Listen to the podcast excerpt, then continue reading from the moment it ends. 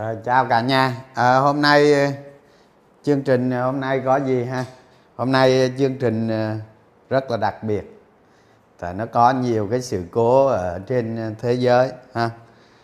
Thì có thể đây là những cái trọng yếu nó liên quan tới thị trường chung. Nó cũng liên quan tới cái dòng tiền toàn cầu. Và cũng có thể là những cái, trong năm 2022 này sẽ có nhiều biến cố ở trên thị trường thế giới.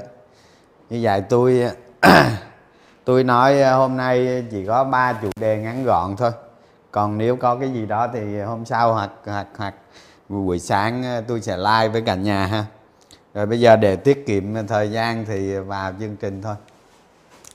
Thứ nhất là tôi à, nói về cái nguy cơ chiến tranh thì ờ, cả nhà mình chắc ờ, cuối tuần vừa qua chắc tiếp cận rất nhiều thông tin đến ờ, cái vụ mà nga có thể là đưa quân sang đánh ukraine.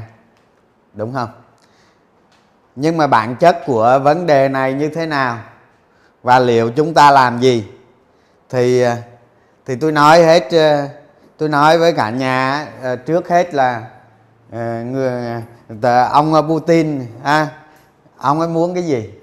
À đó là chúng ta phải nhìn rõ bản chất vấn đề. Ví dụ như bây giờ nga muốn đánh toàn bộ ukraine để làm gì?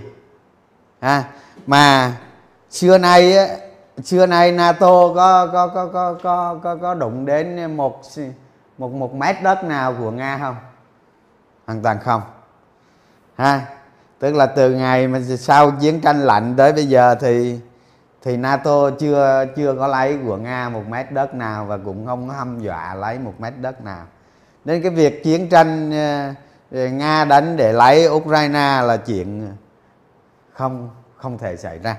Đó, ở đây có một cái, ở đây có một cái vấn đề đó là khi Nga ờ, sát nhập cái ờ, chuỗi cái cái đảo Crimea vào vào mình thì ở đảo Grim á, thì cả nhà mình biết là đa số là người Nga ở đó nên nên chiêu bài là ví dụ như trưng cầu dân ý thì thì ờ, cái phần thắng nó sẽ sẽ lớn còn ờ, còn hai cái nước cộng hòa hai cái nước cộng hòa tự sân mà muốn tách ra từ Ukraine thì cái tỷ lệ người Nga chỉ chiếm hơn 40%. Nếu như ở đây ờ, nếu như ở đây mà mà mà trưng cầu dân ý chẳng hạn thì sẽ có sẽ có phản ứng và sẽ có uh, nổ súng nội bộ giữa hai cái, cái, cái, cái nước tự sân này mà muốn tách ra khỏi Ukraine và và sát nhập Nga.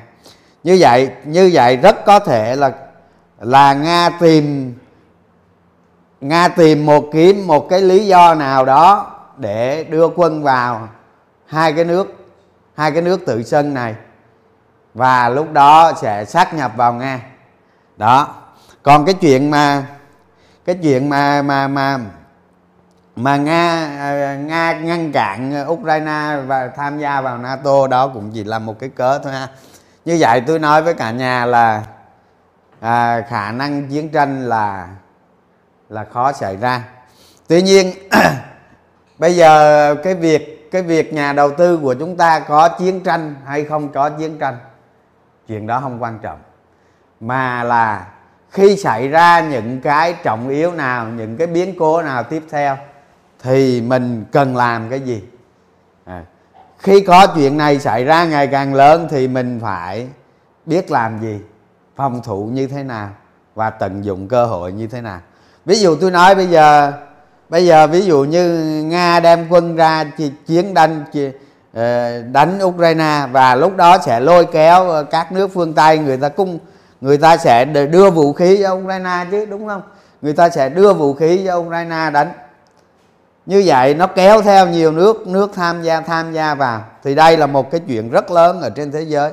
Nó có thể làm cho thị trường chứng khoán Việt Nam giảm theo thị trường chứng khoán xuống. Đó. Nhưng cái giảm xuống này là đe dọa cho người này nhưng là cơ hội cho người khác. Đó, vấn đề chúng ta phải xử lý, biến cái đe dọa đó thành cái cơ hội. Đó là công việc nhà đầu tư chúng ta phải làm. Cái công việc thứ hai đó là chúng ta phải phòng thủ như thế nào để cho mình có lợi nhất.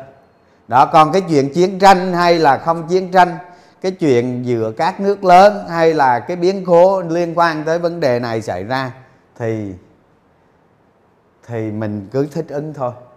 Chứ không cần phải đưa ra một cái nhận định một cái ý chí cá nhân của mình để áp đặt lên cái hành động của mình trên thị trường. Mà chúng ta phải dựa vào cái điều kiện của thị trường để chúng ta xử lý vấn đề của mình.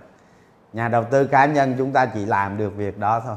Chúng ta không thể à, lấy cái ý chí của mình đại diện cho ý chí thị trường được ha đó giờ đơn giản vậy thôi chứ không không có gì khó. Rồi bây giờ tôi ờ, chuyển sang kinh tế mỹ. Thì ờ, tôi mượn cái biểu đồ trên ờ, việt nam biết thì cái cái cái, cái cả nhà mình nhìn vào cái biểu đồ lạm phát của Mỹ tháng 1 năm 2022 này. Rất khủng khiếp. À, 40 năm. Một con số mà 40 năm trước à, một con số cao nhất trong 40 năm. Như vậy chúng ta thấy nè lạm phát của Mỹ nó vượt qua cái ờ, cái cái năm 1990 này à, đó rất cao năm đó lạm phát rất cao.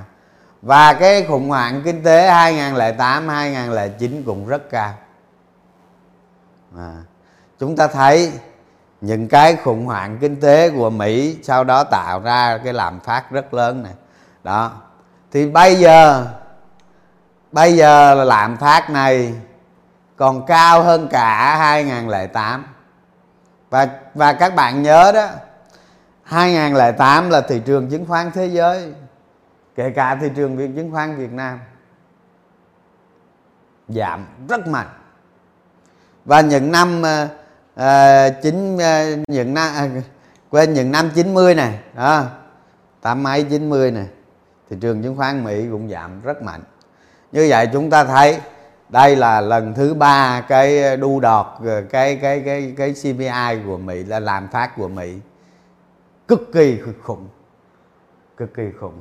Như vậy à ông Pompeo lâu nay cứ phát biểu ha lâu nay năm hai đặc biệt là hai năm trước là 2002 cuối năm 2020 và năm 2021 thì ông ấy cứ hoặc là hoặc là cái hội đồng của ông ấy cứ cứ cho rằng làm phát chỉ là tạm thời chỉ là tạm thời đó.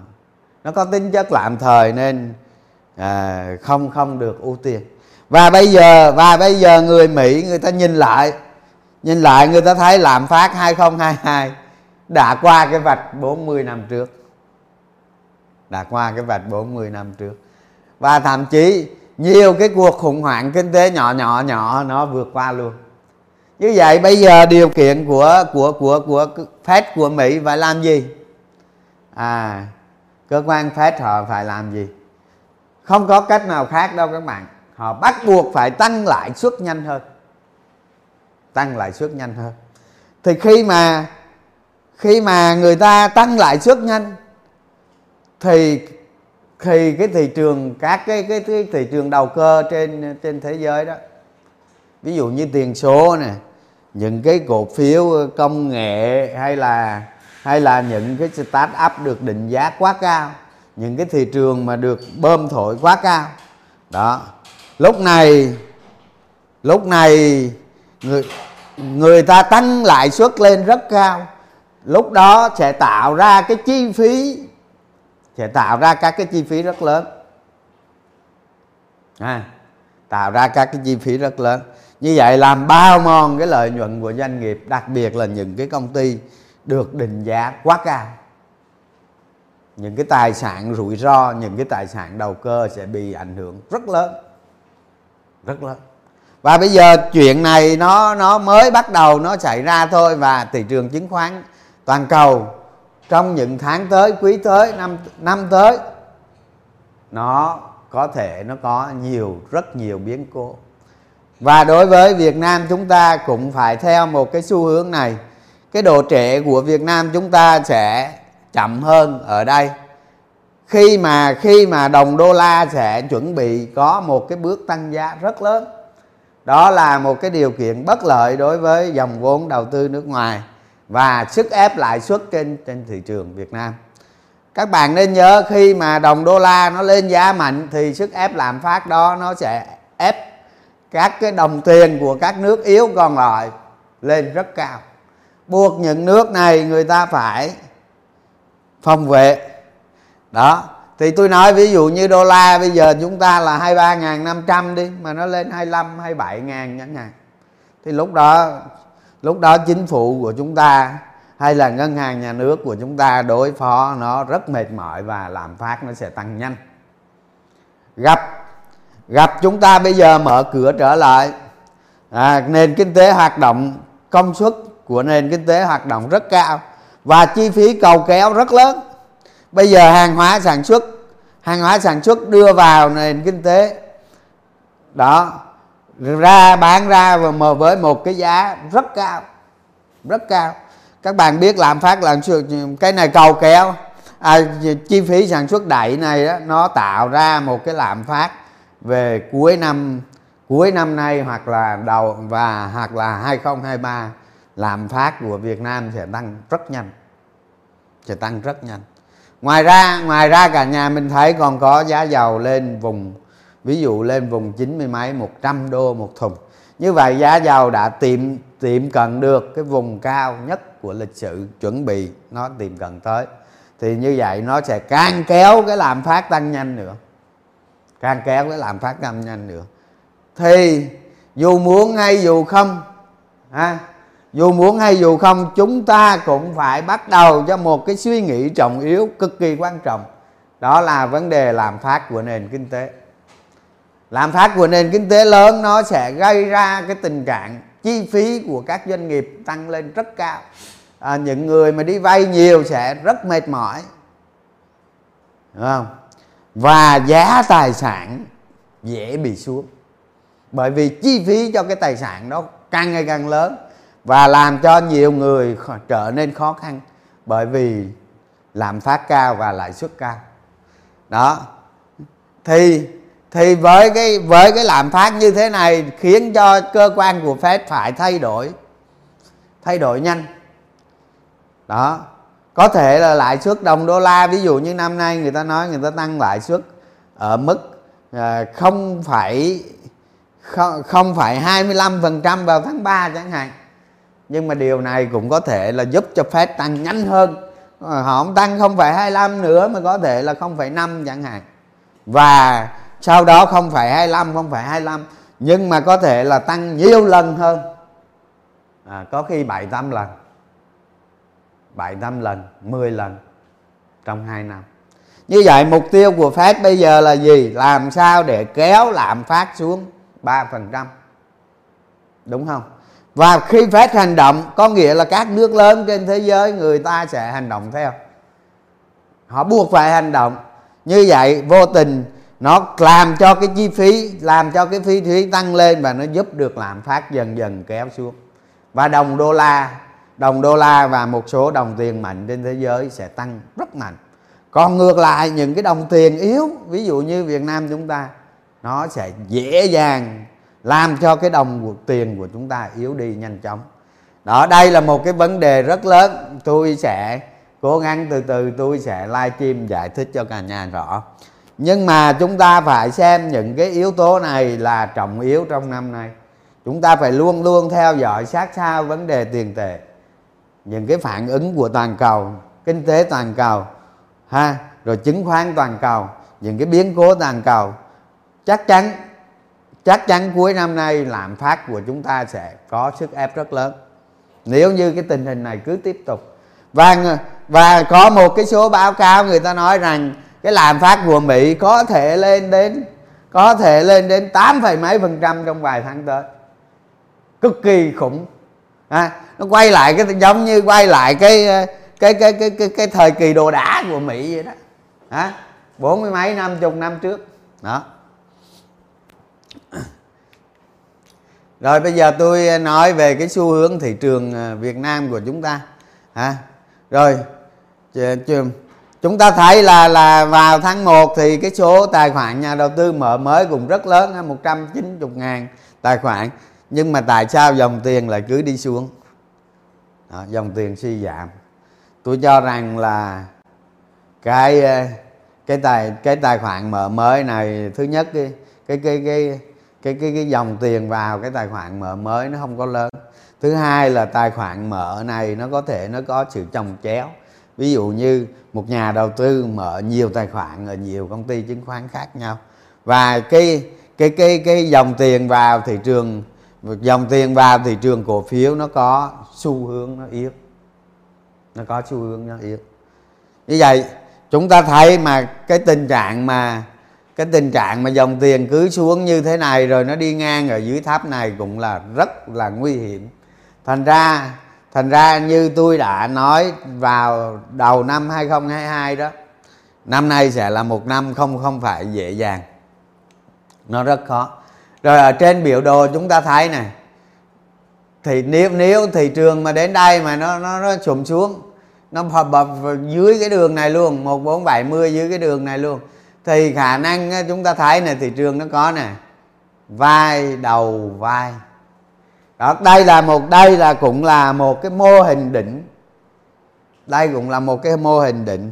Hy vọng là nó có thể tạm thời thôi. Chúng ta sẽ dựa vào cái dòng tiền ở dưới này. Dòng tiền hoạt động tốt ở các nhóm ngành tốt thì có thể nó phá vỡ được cái đỉnh này nó lên. Nhưng chúng ta cũng không loại trừ cái trường hợp là đây là một cái mô hình định. Mô hình định có thể làm cho thị trường nó suy yếu nếu cái dòng tiền này nó cứ giảm và những cái biến cố à, đồng đô la tăng giá, thị trường chứng khoán thế giới, vân vân, bây giờ nó có nhiều cái biến số như vậy, nó tác động tới thị trường. Và chúng ta bây giờ không muốn không muốn và cũng không có một cái quyết định nào cả về ở đây là nói xu hướng thị trường giảm hay không giảm. Mà tôi đưa ra cái này gợi ý cho cả nhà mình phải luôn luôn theo dõi, quan tâm sát sao tới vấn đề này để xử lý cái tài chính cá nhân của mình là nó cách ổn nhất. Các bạn luôn luôn có một kế hoạch, có một chiến thuật, có một cái hành động. Hoặc chuẩn bị sẵn sàng cho những cái hành động, những cái biến cố nếu nếu nó xảy ra. Rồi, tôi ờ, tôi nhắc lại một chút là là là là ở đây này ở cái ở cái mốc lạm phát cực kỳ cao của Mỹ ở đây này gần 6 phần trăm vào năm 20 a à, vào năm 2008 chúng ta thấy này cái năm này thị trường chứng khoán à, năm này là cái cuộc khủng hoảng kinh tế toàn cầu. À, cuộc khủng hoảng kinh tế toàn cầu bắt đầu từ từ từ từ hai công ty Fedimax gì đó của Mỹ đó hai công ty bất động sản đó. Sau đó là cái bạn à, cái bạn cái hôm đó tôi xem CNN tôi thấy tôi thấy lúc 8 giờ tối đó tôi thấy uh, lemon rounder người ta dở cái bạn xuống. Đó người ta dở cái bạn xuống và đêm đó tôi đêm đó tôi tôi tôi tôi sọt á. Tôi sọt 100 tỷ đó. Mà mà tôi chỉ sọt được 50 tỷ thôi đó. Và, và cái đêm đó tôi kiếm 10 tỷ đó. Thì thì tôi muốn nhắc lại cái vấn đề lạm phát của năm 2008 và khủng hoảng kinh tế năm 2008 này. Để cho chúng ta nhớ lại những cái khoảnh khắc một thời đã qua, hoặc là các bạn chưa chưa chưa chưa trải qua, thì các bạn có thể nghiên cứu lại một tí. Đó là cái năm đó, thị trường chứng khoán lao dốc thực, rất khủng khiếp, rất khủng khiếp. Do, ha, do kinh, thứ nhất là kinh tế, toàn cầu nó suy thoái. Thứ hai là lạm phát của chúng ta tăng lên rất nhanh thứ ba là cái bơm tiền, cái tăng trưởng tín dụng thời đó rất nóng rất nóng. Thì bây giờ bây giờ Việt Nam chúng ta chưa có yếu tố lạm phát và cũng không có cái yếu tố tăng trưởng tín dụng bơm tiền rất nóng. Bây giờ Việt Nam chúng ta hoàn toàn không có bơm tiền, hoàn toàn không có. Nên cái chuyện mà như 2008 nó không xảy ra, nhưng chúng ta có một cái nguy cơ về lạm phát rất cao. Và chúng ta có một cái phát sẽ hành động rất là thắt chặt tiền tệ. Đó. Các bạn không biết được cái chuyện phép thắt chặt tiền tệ nếu mà thắt chặt rất cao là sẽ gây ra một cái hệ lụy toàn cầu rất lớn. Đồng đô la sẽ lên giá rất mạnh. Chúng ta hãy lưu ý điều đó. Còn bây giờ nói ờ, uh, 2022 này có xảy ra một cuộc khủng hoảng kinh tế hay không? Chuyện đó tôi không biết bây giờ nó chưa có căn cứ. Chúng ta không có căn cứ gì cả.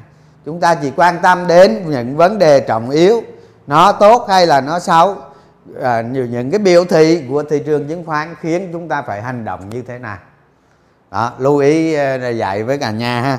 Rồi chương trình à, hôm nay có gì rất là đặc biệt khiến cho chúng ta mở ra mở ra một cái tư duy mới cho chúng ta vào năm 2022 chúng ta phải tư duy những cái vấn đề lớn như thế này để đầu tư thành công trong lâu dài.